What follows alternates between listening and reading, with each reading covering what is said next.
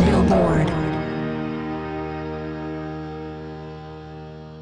「ビルボードポッドキャスト MC の太田です。生竹です。はい、えーっと、実は本日はですね、久しぶりのはい。対面での収録ということで、そうですね。いつはいぶりでしょうね。もうもう本当に。 4月以降やってないですよね。やってないと思いやます。ってないですよね。多分3月のどっかで対面をしたと思うんですけど、はそれ以降やってないんで、もう半年以上経ってる。い。もう思えば12月ですね。もう12月ですよ。もう、こんなん言っていいんかな、ヘロヘ ロですよ。師走、師走の名に恥じないヘロヘやロっぶぱりで。り、そうですね。やっぱり師走って感じですよね。こそうのなんで2す日間よ。もうこの2日間で。もうこの2日の師走感たるや、すごいですね。うんあの、うちの会社的に。そうですね。そうなんですよね。ということもあって、で、なのでなんかオフィスに二人ともいたんで、はい。もうじゃあオフィスで撮っちゃえってことで、そうですね。はい。もう今回は対面ではやいら。せていただきます。感染対象、感染対感策、対策ですかはちゃんとやった上で、ちょっと距離を取り。はい。ちょっと伝わらないと思いますけど、ポッドキャス トではねはい。それでやらせていただこうと思います。もうね、12月なので、もう、いろいろ皆さんまとめにかかってるみたいなところがありましてですね。ああ、はい。はい、Spotify のなんか個人的な年間チャートみたいなの見れたりするんですね。あなたあにりとっますよね。あなたが一番聴いたアーティストはとか、あなたが一番聴いた曲はとか出てくるんですけども。生竹さんは、アッ私プルは、アップルミュージック。そうです。Apple Music ユーザーなので、そういうのなかったような。うんうん、なるほど。僕はちょっと Spotify ユーザーなので見れるんですけども、僕が一番聴いた、まあ、トップアーティストですかはい。が、へーって感じですね。意外と僕ラップを聴いてないってことが分かりました、今年。あ、あんなに言ってたのにうん。2番目に聴いてるジャンルでしたね。1番目に聴いてるジャンルはポップだったんああ。ですけど。ウィークエンドはポップに入るんですかね入るんですかじゃあそれじゃないでですかちなみにウィーケンドは3位ですね。ああ、俺的のやつ、うん、そうそうそ。あ、じゃあ、細かく教えてください。 恥ずかしくなければ。ちょっと恥ずかしいよね、なんか自分の思考が バレそういや、全然いいですよ。えっ、と、1位が1975で、う。 2位へえ。がディスクロージャーで、は3位がザ・ウィーケンドで、はい4位がテーム・インパラでい。、はい。 5位がエコ・ルーズベルトっていう人で、エコ・ルーズベルトっていうのはディスクロージャー、さっき2位で言った、ディスクロージャーで楽曲はい。を一緒にやってる人なんですけど、フィーチャリングで。はい。やってる方なんですけど、その方なんですよ。だからもう僕そのディスクロージャーでフィーチャリングエコ・ルーズベルトの楽曲でトンドって楽曲があるんですけど、を死ぬほど聴いてたみたいで今年。だからもうトップアーティストにまで入ってきてしまう。一曲だけで、その一曲だけでエコ・ルーズベルトは俺のトップアーティストの5位まで来てるって いう。なんか、でも、あの、好みがわかりますね、今のラインナップを聞くと。あの、サウンドが。あ、どういう印象なんですかシャンシャンシャンって感じ、裏が。私、こういうのあんまりごめんなさい。うまく説明できないんだけど、例えばテームインパラとかさ、うん。電子音っていうのうーん。電子音っていうのかな私のイメージ、私が知あんまっりている言葉で言う最大限の。あんまり僕がアコースティックな音楽を聴いてるイメージがないって感じですかはうーん。まあまあ、は比重としては少ない。聞いたりはしますけど、もちろん。い。なんか、バンド、1975はバンドですけど、なんかバンドだけど、そういう。これはな T75 が例外で、はい。他のバンドはあんま聞いてないっていうイメージですかいや、なんかその5組、その5組、うん。なうんか共通するものがありそうって感じ。ーん、なるほど。まあ、ちょっとダンスミュージックにも近いのかもしれないですね。ダンスミュージいックや、ってどうなんかいうのな。微妙やな。エレクトロ、なんか、うーん、なるほど。まあ確かにその後、この5組やったらそう捉えることもできるかもしれないですね。うんうんうん。という1年でした、僕は。ああ、はいもうそんな振り返りの時期で。もうそういう振り返りの時期なんですよね。ということで、まあ今日収録が12月2日なわけですけれども、12月の4日の午はい前4時に年間チャートを発表するので、はい。ビルボードは、まあはいそれも、まあ、振り返りですよね。そうですね。はい。なので、ぜひ、あもうこの年間チャートに関するエピソードも公開しようと思ってますので、はい皆さんお楽しみにということで、はい。そうですね、もうできれば12月4日午前4時にエピソードを公開するつもりでお、やってますけども、っていう感じです。まだ収録はしてません。ということで、あ、一つ告知を。あ、どうぞ。あの、ネクスタファイヤー、私たちビルボードジャパンと TikTok が、の番組、ネクストファイヤーの12月のピックアップアーティストが決まりまして、はい、はい。川崎隆也さんにはい。ご出演いただくことになりました。あ、なるほど。おめでとう、おめでとう。うん。あおめでとうっていう、おめでとうじゃないではないですね。ありがとうごあざいりまがすとうございます。ご出ね、演こちらがオファーしてるそうわでけすでね。すからはね。い、ご出演ありがとうございまありす。がとうございますですね。その配信日が、今週12月4日金曜日です。年間チャートの発表日と同じ日はい、同じ日です。の夜8時ですね。夜8時です。はい、TikTok のビルボードジャパンアカウントで配信。はい。生ライブが見れますよという。そうです。無料で見れなす、見れますので、皆さんお時間あったらぜひ見てくださ。はいい、ということになっております。もう川崎隆也さんもね、もうチャートを非常に上位に来ているアーティストですから。そうですね。はい、なので、えっ、と、ぜひ。カラオケもよく歌われているみたいで。はい、まあ、はい。歌いたくなる歌だと思います。はい魔法の絨毯。魔法の絨毯で楽曲がね、はい特にヒットしてる。そうですね。。ぜひ楽しみにしていただきたいと思います。はい。はい。で、もう報告するのがいっぱいあるんですけど、もうはい12月の頭ってね、うち的には、ビルボード的には、新チャートが始まるわけでもあるんですよね。そうですね。なので、なんていうの、2021年度の第1週目ですね。そう、第1週目のチャートになるわけですね。2021年の。ということになるんですね、ビルボード的には。という第1週なので、はい。ということもあり、かつ、かつではないな。第1週ということもあって、もうこっからね、チャートを新しくするならこのタイミングなんですよね。まあ、うちそ的にう。ははい。ということで、すね今回ビルボードジャパンはね、チャートを5つも作っちゃいました。 5つも5つも作る自分でやっといてあれで すけど、作りますかね。どんなものでしょはい、えーっと、5つ、そのうちの第1個目がですね、アーティスト100というチャートでございます。アーティスト100、まあ、つまりアーティストのチャートですねう。はい。今まで楽曲のチャートとかアルバムのチャートを言ってきましたけども、はいアーティストのチャートを、えーっと、今回から発表いたします。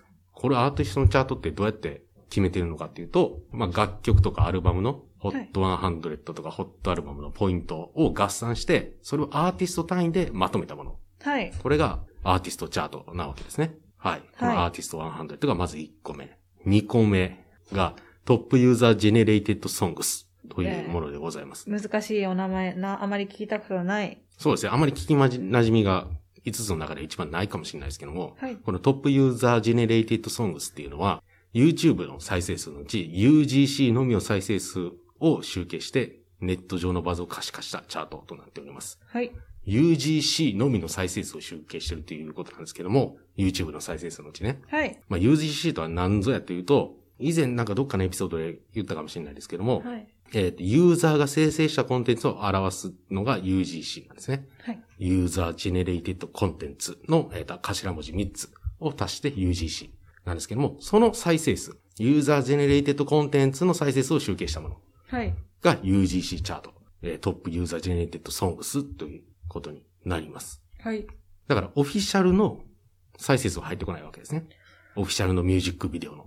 ということですよね。はいなので、もう例えば私がエイトさんの香水を、えー歌い、歌っている動画を上げた、その上げた動画が、例えば100万回再生されたら、うん。とかそういうことが、そういうデータが入ってくるってことですよね。そうですね。もうちょっと厳密なルールがあったりはするんですけどね。あの、動画内の楽曲が占める割合とあかーね、なんそうかいろいろあったりしますけども。ということですね。まあそうはい、そういうことです。オフィシャルではないものですね。はい。だからみ、みんながそういう、今言ったなんか、その楽曲を使って、なんか、踊っているとか、なんか別の、なんかアニメーションを作ったりだとか、そういう曲を、その楽曲、元楽曲を利用して、なんか、二次創作というか、そういったものがどんだけ再生されてるかとあーか、そういった見方ができるんじゃないかな、ということですね。それを曲で紐付けるので、例えば、でも、チャートの名は、えっ、と、香水みたいな、そういうこそとうですね。楽曲のチャートにになりますからねは。はトはップユーザージェネレートソングスですから。なってことですね。わかりました。はい。。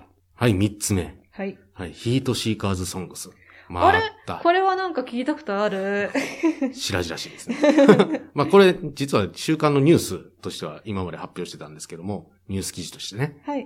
発表してたんですけども、もう今回改めてチャートとして、えっ、と、加わることになりました。これはですね、まあ簡単に言ってしまえば、その、今注目の新人アーティストにフォーカスを置いた、えーチャートですね。はい。どういうふうに決めてるかっていうと、あの、HOT100 を構成するデータのうち、ラジオの指標とダウンロード、ストリーミング、あと、週間動画再生数を集計して、その中から急上昇中の新人アーティストを抽出すると。はい。で、まあ、主なルールとしては、あの、当週、今の週ですね。当週を含む3週連続で、えー、HOT100 で1指標でも300位圏内にチャートインした楽曲はい。であり、かつ、ヒートシーカーズっていうチャートにチャートにした後、ホット100の、まあ、つまり総合ソングチャート、一番のチャートですね。はい HOT100 のトップ20位以内に一度でも入ったアーティストは除くってことですね。うーん。そういったルールのもと決めているチャート。まあ、新人アーティストを抽出したチャートと思っていただいてはい。いいんじゃないかなというふうに思います。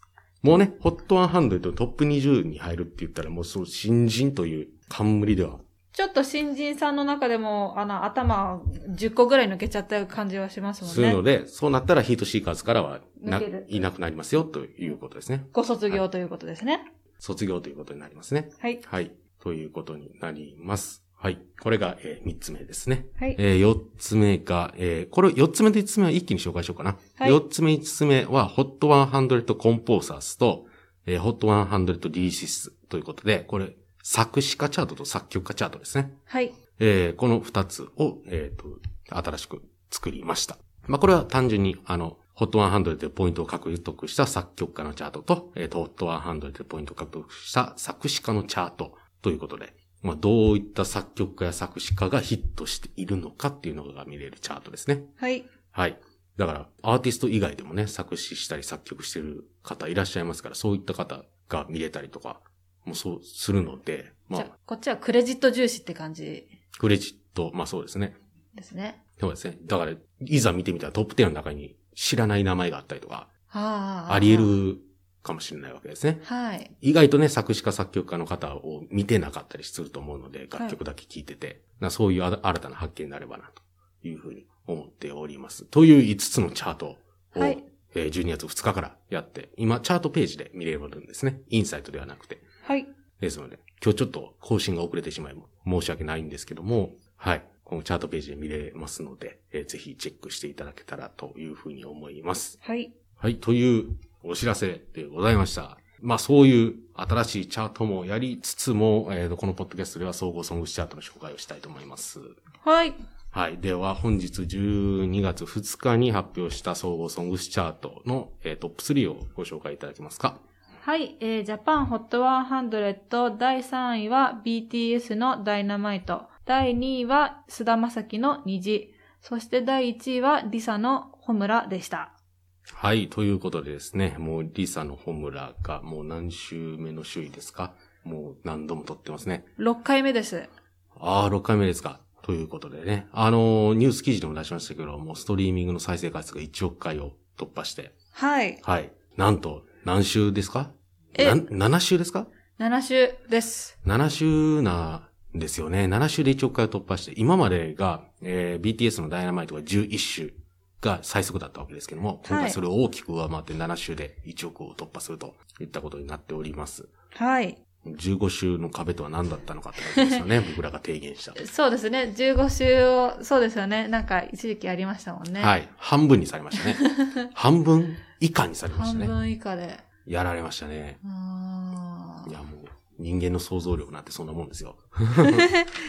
でもずーっと、本当にもうずーっと、ストリーミングトップが続いてますよね、ホムラ。そうですね。映画もね、まだ1位ですからね。うん興行収入的には。あの、週間のはい。でも1位ですし。ついに2位になったみたいでしょ国内、なんていうんですかあ国内歴代、えーし、公衆ランキングタイタニックを超えたんですか超えまして。あ、タイタニックも超えた超えた。じゃあもう、千と千尋の神隠ししかないわけですね。そうです。残すは千と千尋えー、なるほのど。神隠し。なるほど。いやー、どう、まあ、どうなんですかね。ねということは、千と千尋の神隠しの時もこんなような状態だったってことですよね。なんとなく。そうですね。そういうことになりますあんねまり。覚えてないんですけどそれこそ今ね、ストリーミングももちろんなければ、SNS ももちろんなければっていう状態の中で、あの、もう300億を超えてますよね、確か。確か。千と千尋の神隠しの興行収入って。はい。いかに当時、ね、周りつ、いやー、どうなの僕千と千尋の神隠しなんか死ぬほど見ましたからね、僕。あ、そんなにもあ、当時じゃなくてね。ああ、あの、終わってからと終わってから死ぬほど見てますんで。なんか最近ね、なんか6月7月ぐらいとか、なんかジブリを映画館で見ようみたいな、ありましたよね。そうですね。僕見に行きましたもんね、千と千尋は。お、当時見てなかったから、ちゃんはとい映画館で見ようと思って、見て、もう号泣ですよね。号泣するのか。号泣。やっぱり、だって子供の時見ましたけど、泣くことはなかったんで、うん。やっぱり大人になったら、やっぱり違う見え方があるってことなんですかいね。や、そうなのかもしれないですよ。うん。いやへーもう一回涙なしではもう見れないですよ。全米が泣いたじゃないですけど、全国が泣いた的うな。。ん。いや、本当お客さんもいっぱい入ってましたけど、ね。そうですすね。という、まあ、だから、ホムラはまだまだっていう感じですね。もうちょっと、でももう、もしかしたら、ちょっと待ってくださいね。はいはい。今、千と千尋が、歴代のはい。千と千尋はですね、はい。 308億円でして、はい。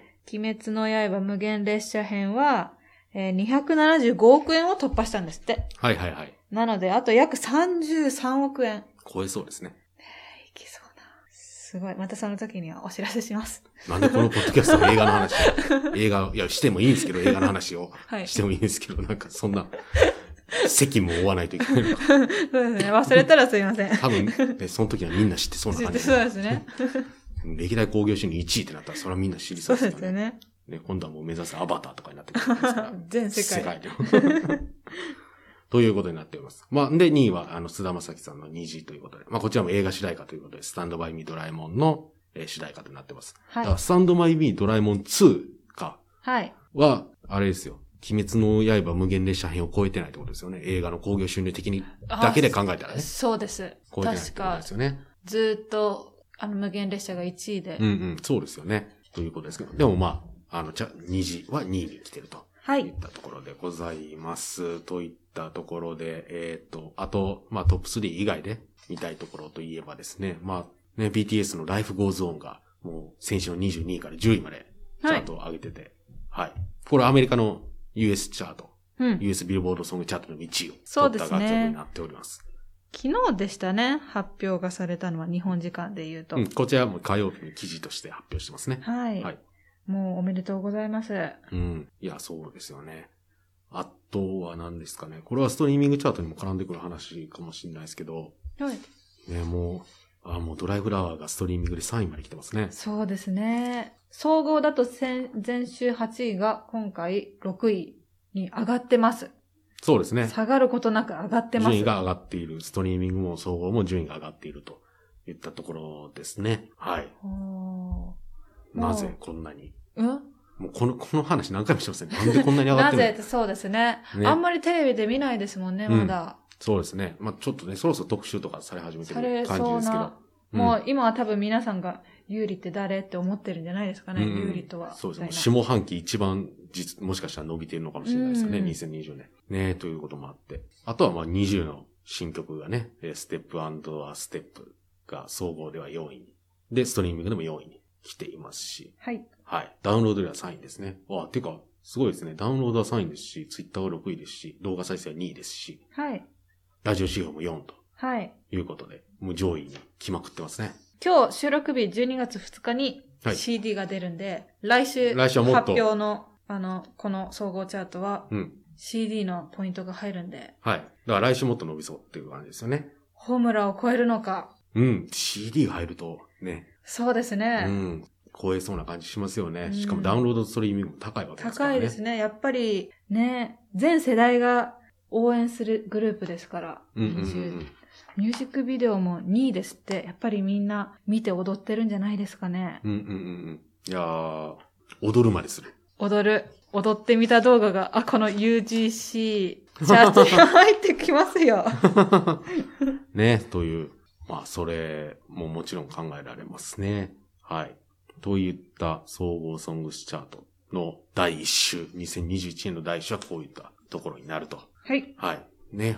確かに、ホムラは紅白でさらにね、伸びる可能性だってありますからね。そうですね。歌うん、まだ発表されてないですね。何を歌おうかとか。ああ、まあでねも、発表されてないですけど、歌うでしょ歌うんでしょうね。去年グレンゲ歌って今年もまたグレンゲ歌うってそんなことにはならないでしょ、多分。あ、私は、あもしよかった、あの、願わくは2曲聴きたいですね。あ、そうか、2曲っていうパターンもあるのか。そら、そうですね。うん。ありえますね。同じ鬼滅の刃タイアップですからあー。タイヤ、あーすごいなうーんうんそれはまたも盛り上がるでしょう。二重も、でも出ますから、うん。うんうんうん盛。り上がるでしょう。はい。といったところになっております。ではは、いアルバムチャートに行きましょうか。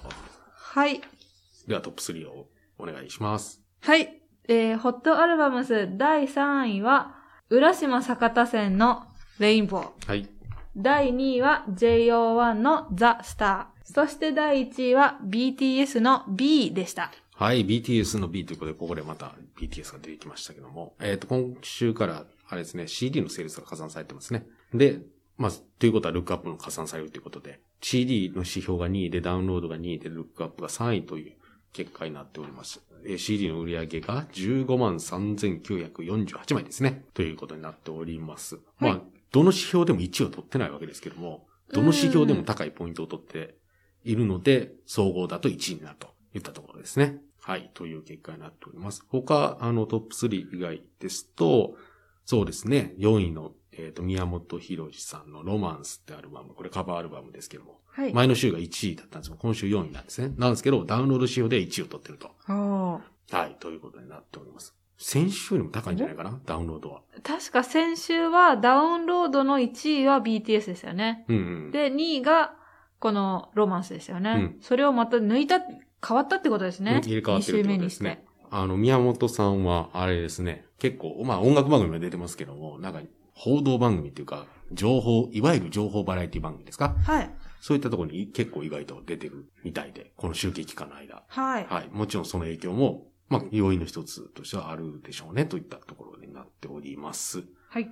といったところですかね。まあ、今週はそんな感じかな。はい。という、えっ、と、アルバムチャートでございます。あ、なんかありますかいや、ございません。あ、ございませんか。はい。 はい、という、えー、総アルバムチャートでございました。ということで、もう今回、ちょっとね、あのーアナウンスしたものが多いんですけども、はい。 ね、年間チャートは12月4日であり、ネクストファイヤーっていうね、あの、ビルボードと TikTok がやってる番組も同じ日の12月4日の夜8時はにい。ゲスト川崎隆也さんで、えっ、と、生配信を行いますと。はい。はい。ライブもありますと。はい。ですし、えっ、と、今週から新チャートが5つありますとはい。 いったところで、えっ、と、それはチャートページ見ていただいて、お時間の時でお構い時ま間のせためん。に、えー見ていただければなというふうに思いますし、ということで、もう今日はいっぱい喋りましたね。アナウンスすることが。でも、まだ、あれ、あれ、1億回のお話しましたよね。ああ、そうです。あ、っていうか、そうですね。リサさんの炎、じゃあ、ホムラが、未だになれへんな。ホムラが1億突破しましたが、あとね、はい。香水が2億に行ったんですかね。そうですね、エイトさんの香水が。エイトのさんの香水が2億いってますし、あとは、えーっと、何やったかな、関電か。はい、米津スケン玄ス師ささんん。の関電も1億回ストリーミング突破してるとはい。いうことになっております。これ言い忘れてましたね。米津さんは初の1億突破曲みたいですね。なるほど。もうレモンではなく関電が最初に1億突破したわけですね。はい。やっぱり新しい曲が聴かれるんですね。どうでしたっけあれ。もう忘れちゃった。アルバムをリリースに合わせて全、全ストリーミング解禁したんでしたっけうんうんうんうん。 はい。もう遥か前のような。そうですね。はい。はるか前ですね。遥か前だったのか なはい。他何かありますかもうね、年間チャートは別のエピソードでやりますので。はい、そこでじっくり喋ろうと思ってます。はい。ということになっております。はい。ということで、ビルボードポッドキャストでございました。また、はいね、あの、年間チャートのエピソードや、来週のエピソードもぜひご覧いただければなというふうに思います。はい、それでは、また、さようなら。さよなら。